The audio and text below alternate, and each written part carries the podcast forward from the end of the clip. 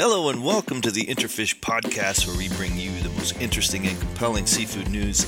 I'm editor in chief Drew Cherry, joined by executive editor John Fiorillo.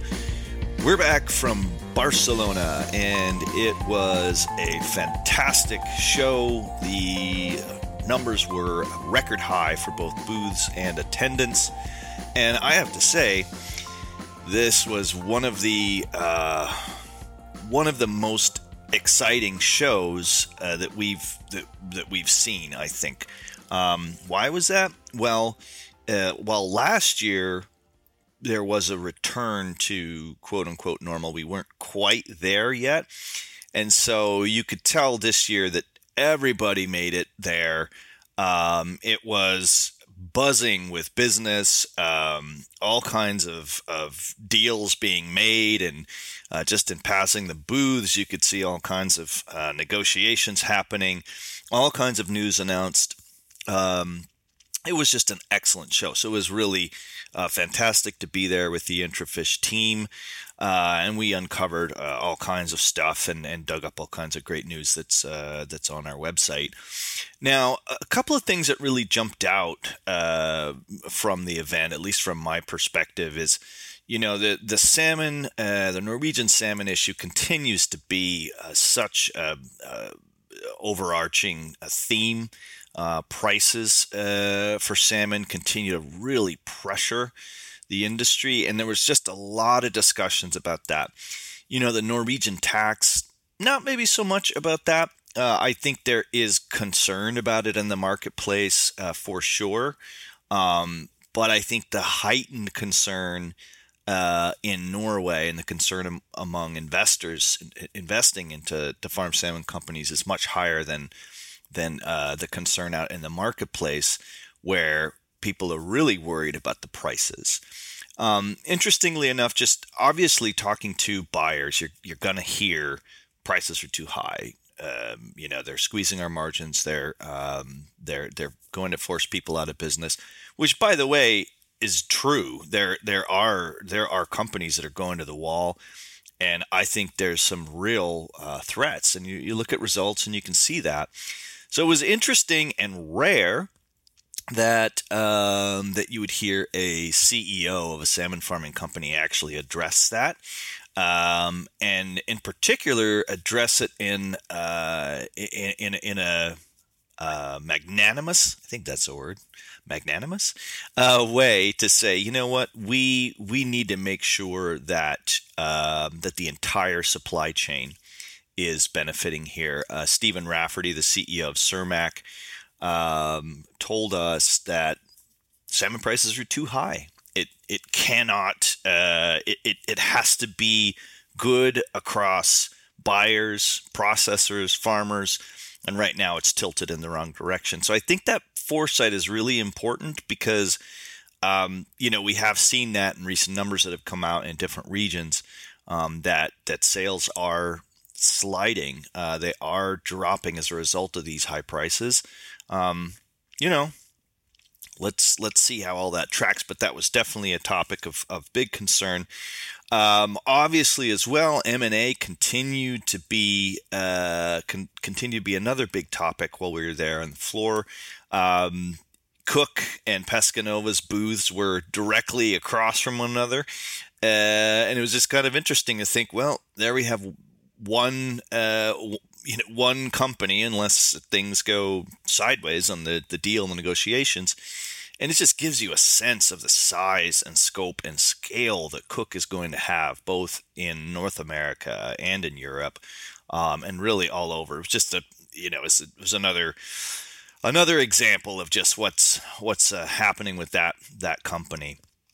And you know, just in general, I would say that the the outlook from most of the industry folks that I talked to, most of the CEOs, um, that there was a feeling that okay, yes, it's it's kind of uh, it's kind of rough waters right now, but um, but overall, and the long term trend is up for the industry, and nobody that I talked to was was concerned that uh, that the seafood industry was headed into uh, any kind of decline. So, um, all in all, I would say really, really a positive show, uh, and gives you a sense that a lot more, uh, a lot more excitement is to come for the remainder of this year. Now, one thing, and we're going to talk about this today a little more specifically, was uh, the wild salmon uh, sector in Alaska. We've hit on this a couple of times before, and certainly our coverage, uh, we, we've looked at it a lot. But there was, of course, a record run of sockeye in, in Bristol Bay last year. Um, and and a while a much lower percentage wise run in Bristol Bay this upcoming season, still a very strong run and and harvest projected. Um, now that fish has had trouble finding a home, um, and that was a, a, topic, especially among Alaskans and and other um, and other buyers in the UK and and in um, in Europe.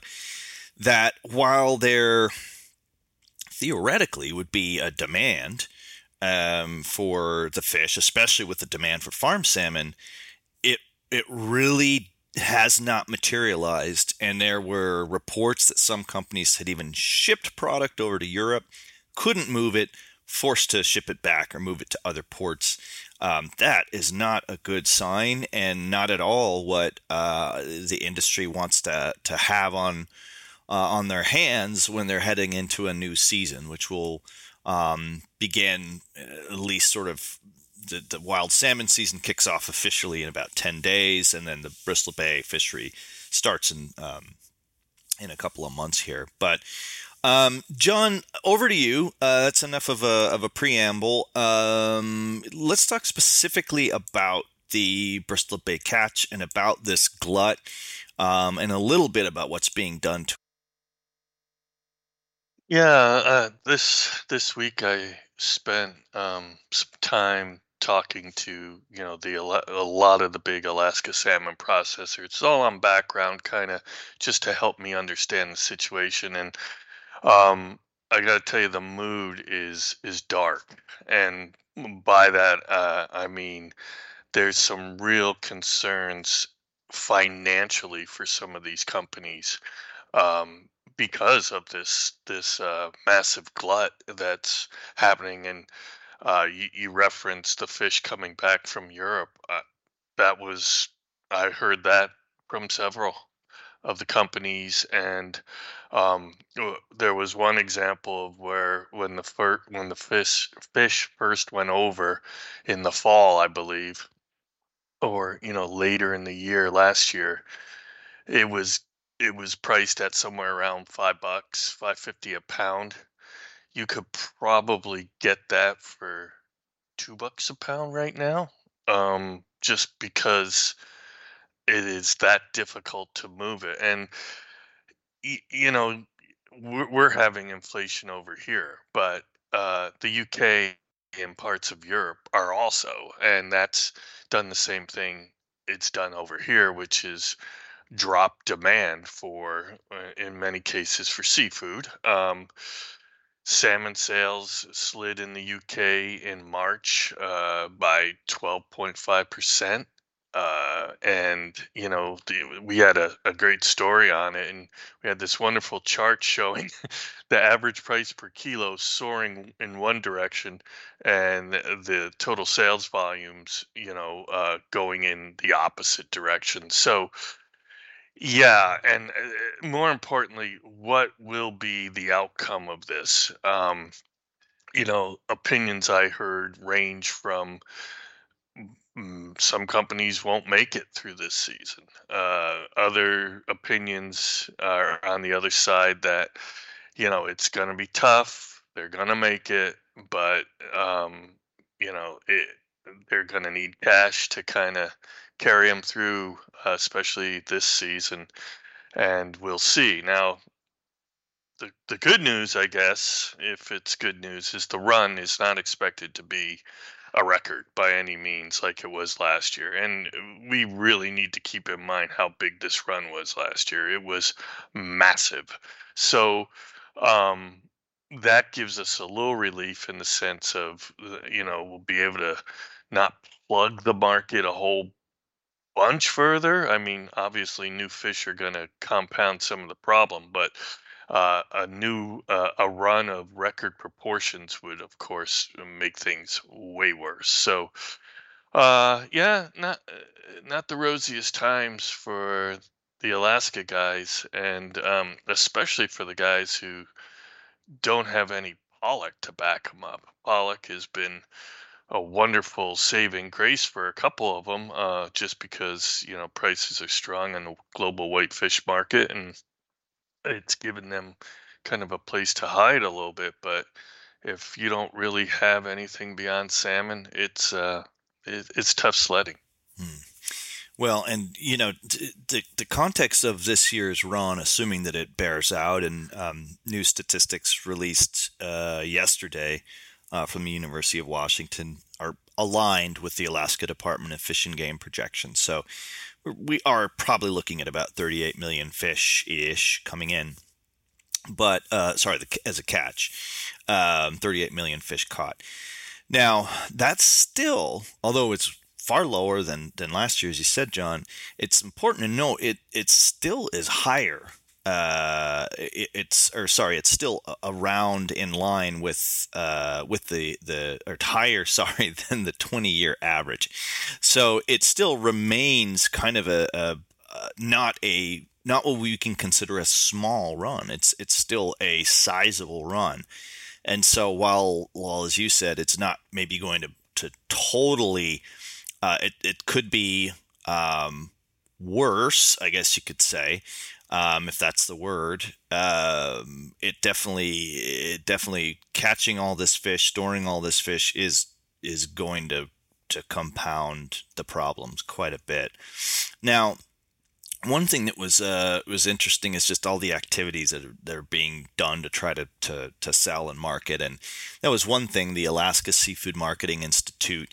Uh, in Europe was very, you know, uh, aggressive in promoting Alaska salmon, and they were um, they were there doing their part. You could see a lot of European, uh, or sorry, a lot of Americans really um, present there at the at the booths. Obviously, they want to generate as much interest as they can, not just from Europe, because Barcelona, the show attracts buyers from everywhere.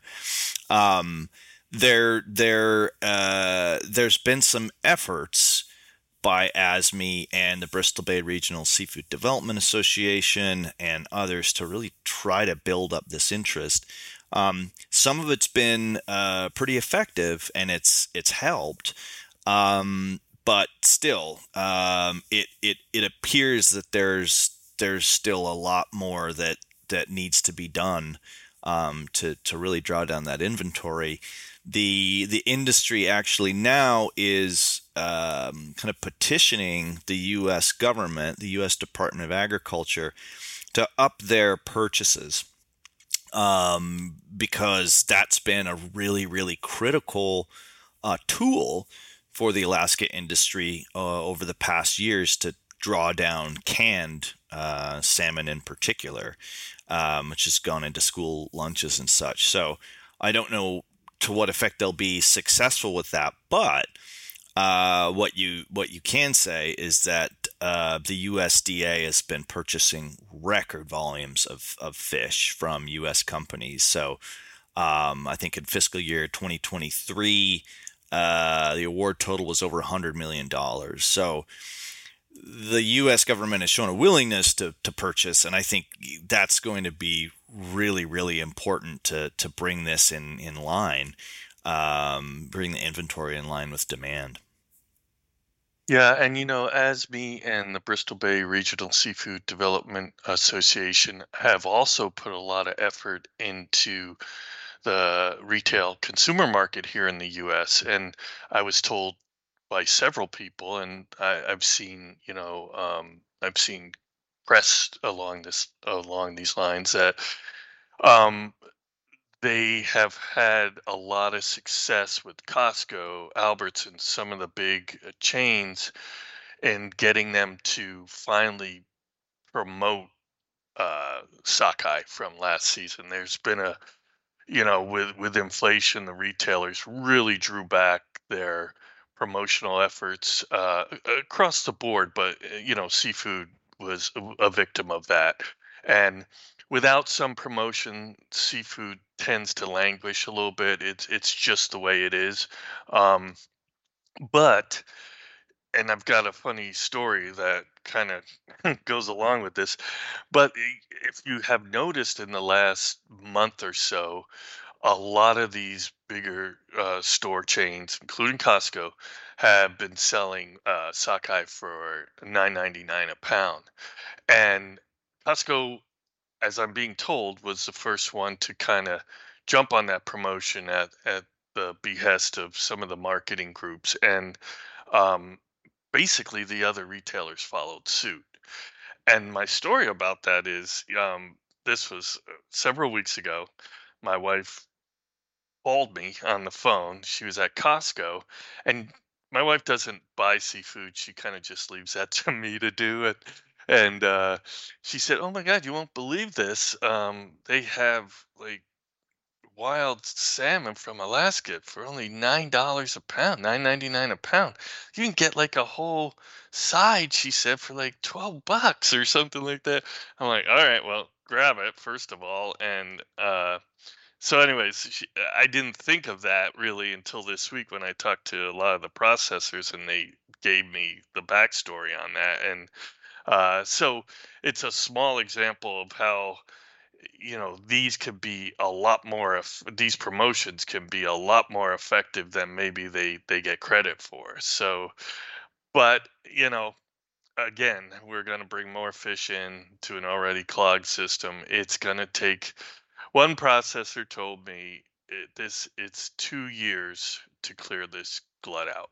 Now, I don't know if that's correct. I I don't know if it was hyperbole, but you know I have to rely on what what the professionals tell me. So.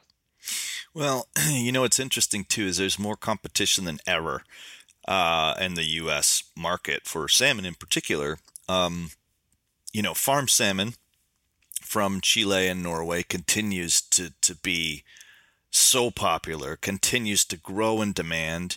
Um, you know, you're seeing uh, Chilean companies now moving farm coho into the U.S. market uh, more. You'll see farm coho actually laying right uh, which comes in frozen, you're seeing farm coho laying there right alongside um, wild uh, wild Alaska salmon in in the refresh uh, uh, case.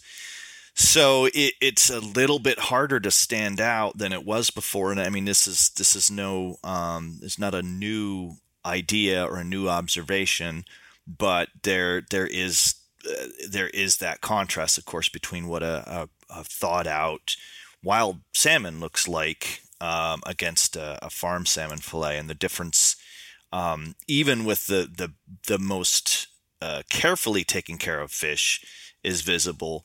Um, but especially when you have poor handling, which can sometimes unfortunately be the case, then you're really setting yourself back. Uh, and I know this is such a frustration among uh, a lot of fishermen um, and among a lot of people across the value chain and a lot of companies, you know, they, they don't want to stand behind. They, they don't want to look after all their hard work and look at that fish laying there in the in the case. Um, that's the last thing any fishing company or any farming company wants to do is is go see their fish at the store and, and see it beaten up or see it gaping or, or not looking near as good as uh, as a, a rival uh, as a competitor's fish right there. So um, another challenge. Now I don't know what can be uh, what can be done, and I think that's um, when these these uh, really large runs come in. Um, depending on how quickly they come in, depending on just the entire system, um, it can mean that the product forms go in a in a way that may even be uh, less uh, less useful, less profitable for uh, for companies. You know, for example, when you get big runs of salmon in Bristol Bay, it's always uh, it's always going to be well, not always, but it's typically going to mean a lot more fish is going to be put into cans. uh, because it takes longer to process a fish into a, a frozen uh, headed and gutted fish or um, you know um, let alone um, fillets so um, john I, am curious what uh, you've been tracking retail trends closely um, and and uh, and some of the numbers that have come out and i'm curious is there any signs with frozen you know we had our big covid spike and we saw people embracing frozen fish um, and and, uh, and and that seemed like it could be a trend that that stuck around. But um, how's it looking this year? Has chilled and fresh um, kind of regained its uh, its momentum? You know, you know, in in general, no. I mean, in in the U.S., the uh, you know, the retail sales just uh, they're literally on a volume basis, not on a dollar basis, because that that's uh, inflation injected in there. On a volume basis, they're they continue to fall lower, and it's virtually across the board. Um, let's see, in March, uh, you know, they were down again, uh, and uh, there doesn't seem to be a turnaround anywhere in the near term. So it's um, yeah, I don't know. I, I'll tell you one thing I've noticed in in the freezer case, uh, the places I've been shopping, it seems the the SKUs, the actual number of products, has been cut, uh, uh, and, and that wasn't the way it was uh, last year. You know, mid last year to early fall, it seemed like there was more. There were more in there than ever. So I don't know if that's just where I shop or if it's something uh, you know, more systemic. But I wanted to get back quickly too to your your uh, quality comment because I don't think anybody would deny this in the salmon industry. Some of the fish that came out of last salmon last year's salmon season in the bay was not good. I mean, not good at all. And why is that? Well, because so much fish came in, you know, and fishermen were put on restrictions, which means they weren't uh, basically told that the processors weren't going to take their fish because the the plants were you know plugged. Um, very few uh, processors put fishermen on restriction last year, which means they took all the fish and they had to process them at a breakneck speed because I mean we've never seen that much fish come in in, in one season. So what suffers? Quality suffers, and it did suffer. And that only makes things worse when you're trying to pump maybe not number one quality salmon into a flooded market, but number two or something like that. And um, you know, that just that just makes things worse. So there's all of these factors that have combined over since the end of the season last year to make I mean, make make the situation very, very difficult, very complicated. Uh, so we'll see. You know, we'll see what's going to happen when uh, the fish start flowing.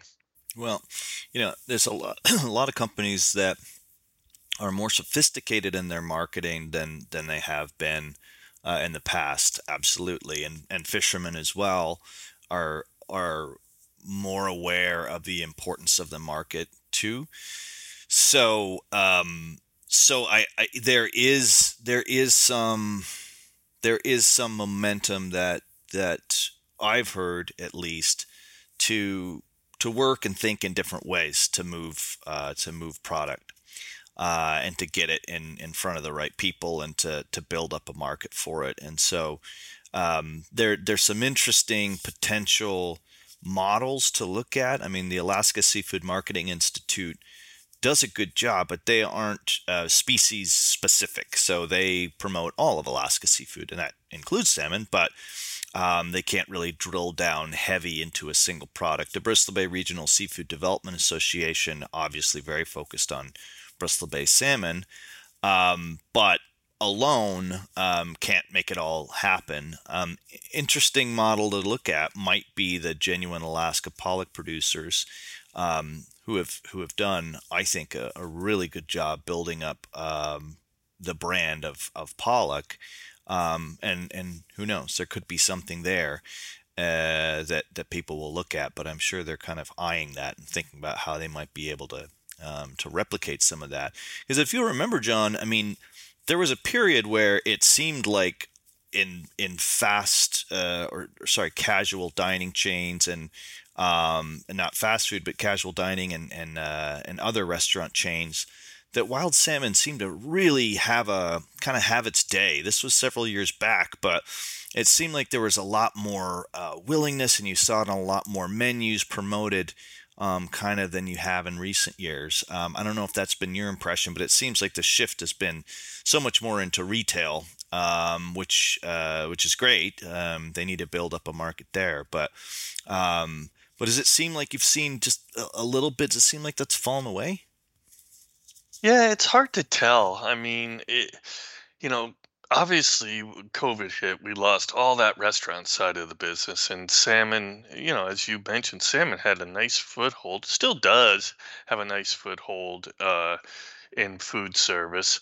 Um, but but that that side of the business has been slow to come back, and the menus have been pared down, and a lot of the places that sold salmon at the higher prices, those being you know, uh, fine dining and kind of the independents and some of the casual chains, um, th- their numbers have been trimmed significantly. So there just aren't, I guess the easy way to say it, there just aren't that many customers.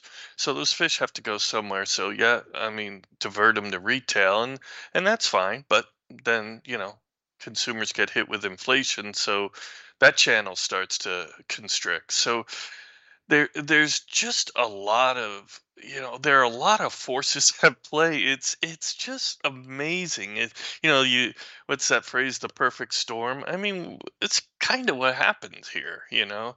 But i i wonder uh, and maybe maybe we shouldn't go into this territory but i'm gonna take it there anyways. Um do we have too many salmon processors in alaska? I mean uh, yeah, okay, so uh, okay, let's let's start with yeah, we do. So what happens there? What are what are we going to see? I mean, is this year and the uh, the struggles with the the glut and the prices and the financial is this going to be a year where somebody breaks, somebody falls? I I, I, I don't think know. I think yes. Um, or there's a, a, a bargain a bargain acquisition to be made. I mean, there's been some some processors up there that have really struggled for years, uh, and you can see with some of the people that have gotten out. Um, some of the Japanese companies have sort of said, uh, you know what, um, enough of this.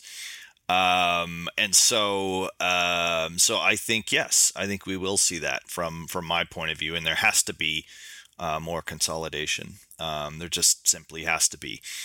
Uh, who that will be, where that will be, uh, who knows? Um, but I, I, will say that there's some interesting things happening with some of these smaller processors. Um, these aren't big processors with a lot of, uh, you know, that are, and they will not become big processors. These are small companies, but they are. I've I've heard buzz around some of these smaller companies that are doing um, are doing some interesting things with their product and really kind of positioning their product in a way that gets buyers a little more interested in the story. Um, and so I think there will be room for those uh, those smaller uh, groups, but I, I, feel like some of the the more uh, industrial, larger processors are going to really struggle. Um, we may see some not exist or get purchased or plants shuttered. Um, I don't know, but yeah, I think I think we can expect that um, from from uh, from what I see. I don't know what what your thoughts are, John. Yeah, that that seems like a likely outcome. Um, now, I guess the caveat being, uh, if if they survive the struggles of you know last season and make it through this season, um, they may be okay, you know, for for at least the short term. But you know, if if they've had to run and do cash calls and and other uh, ways to keep afloat, that is a very tenuous situation. And uh, I mean, I'm not telling them anything they don't know, obviously, but I don't know. I mean, I never, you know, we've been doing this a little bit. I never thought there'd come a day where the Alaska salmon processing sector would significantly shrink to, you know, just a few. It's kind of there, and it kind of could be uh, thinner, you know, uh, in the in the in the future. So I don't know. It's uh, well, watch like everybody else, I guess. Yeah, and it's coming up. Uh, like I said, I think the Copper River. It's always the fifteenth, right? So we're about 10, wa 10 days away from the Copper River salmon fishery opening. Without the salmon thirty salmon, oh no! No, no. Um, the salmon thirty salmon, for those of you that don't know, is a big plane painted like a fish that was part of a big promotional uh, campaign for Copper River, and plane has been painted over. Anyway, uh, so it's that's beside the point. But um, but uh, but Copper River starts uh, in ten days, and then you get a gauge of what the early appetite is among buyers, not just consumers, but but buyers both um, for for wild salmon. Um, it's always it always explodes out of the gate with high prices, but there's been problems with supply um, in recent years for Copper River, and uh, we'll see how it bears out this year. But yeah, it's really going to come down to what consumers are willing to pay, and in good times, it's not a big deal to to splash out a lot of money for that first wild salmon of the season. Um, right now, with uh, with consumer pocketbooks being a little tighter, um, that might be a little bit more difficult.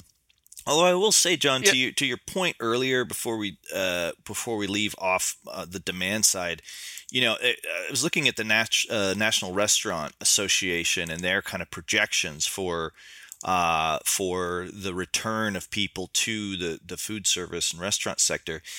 And actually, you know, there was a it was a record uh, a record month in dollar sales. Now, as you pointed out, that can have to do with inflation. Um, it's not all to do with inflation, but it does show that there has been some uptick versus last year. Um, uh, not just based on sales. I mean, in the first quarter, they say here that um, restaurant sales were 3.2% above the volume uh, in the fourth quarter of 2022. Um, so that's that's not a that's that's not a, a small thing. So maybe a little bit of a, a sign of um, of hope there for for restaurants as well. Salmon season kicks in.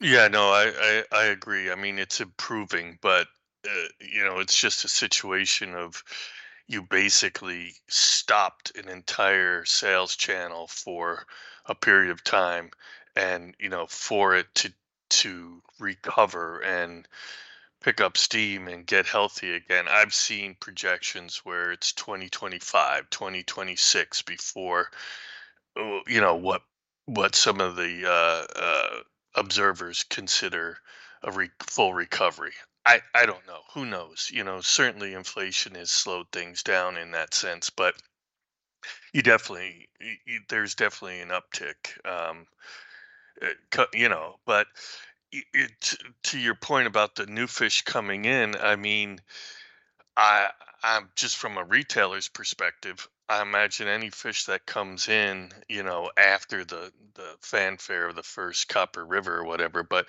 any sustained supply is going to have to come in at a pretty attractive price point. I mean, I think the Bristol Bay fish is setting that that point right now, to be honest with you. And you know, this is We've we've talked before, and I'm not going to go back on this, but this is uh, this is a a time where a full service case can really do disservice to to seafood sales because I go by, I peek in that case, I see 14.99 a pound for salmon. All I saw was fifteen dollars, and I go over, and the chicken thing's nine or you know eight fifty for you know a couple chicken breasts or whatever it may be that is so so deceptive, but that is how consumers think. Now, uh, we've talked about this. I'm seeing more and more, you know, tray packed and just, uh, you know, packed portions. You pick those up, and it's seven dollars. Huh, seven dollars. That's a lot better than fifteen dollars. Yeah, okay, I'll do that. So the point being that when the, when we have a situation like we do, promotions are are ever more important, especially if they're targeted at consumers coming by the fresh case who just see fourteen dollars, fourteen ninety nine a pound. I don't know. I don't fifteen. I don't know if I need a pound. Whatever, fifteen bucks. I don't have the money. You know, it. It's just an aside, but that's that's what I'm saying. yeah. Well, that's as you said. That's just sort of where we are right now. I mean, I, I think it'll be uh, it'll be interesting to see as wild salmon season picks up what we're what we're going to find. Um, and again, with Copper River kicking off, um, if you don't know about the Copper River phenomenon, by the way, you can go just search on our website and you can see the, the stories we've written about it and kind of see seasonally what what happens with it. But with that kicking off, it's it's gonna again give us a good sense of what the the appetite is. There's always high inflation and it comes crashing down pretty quickly the the the prices. Um, but we'll see. Uh, we'll see what the demand is gonna is gonna be like and and how how things go. But right now, really looking at a lot of processors wringing their hands, wondering how to uh, how to sell a fish that that normally is in extremely high demand. It's a funny situation to be in. So um, let's see how they address it. There's solutions, surely. Um, so it's going to require some um, some interesting um, different thinking, I would guess. Well, hey, let's wrap it up there. Uh, until the next time, remember that you can go to intrafish.com find our work there 24 7. You can sign up for newsletters. You can download our app that is on uh, the iTunes Store as well as on Google Play. And that's a really good way to keep up with us. You can get push notifications for breaking news uh, and easily customize so you can find the, the news that you want to track. So make sure and do that. All right. Well, from John and myself, thanks, and we'll talk to you next time.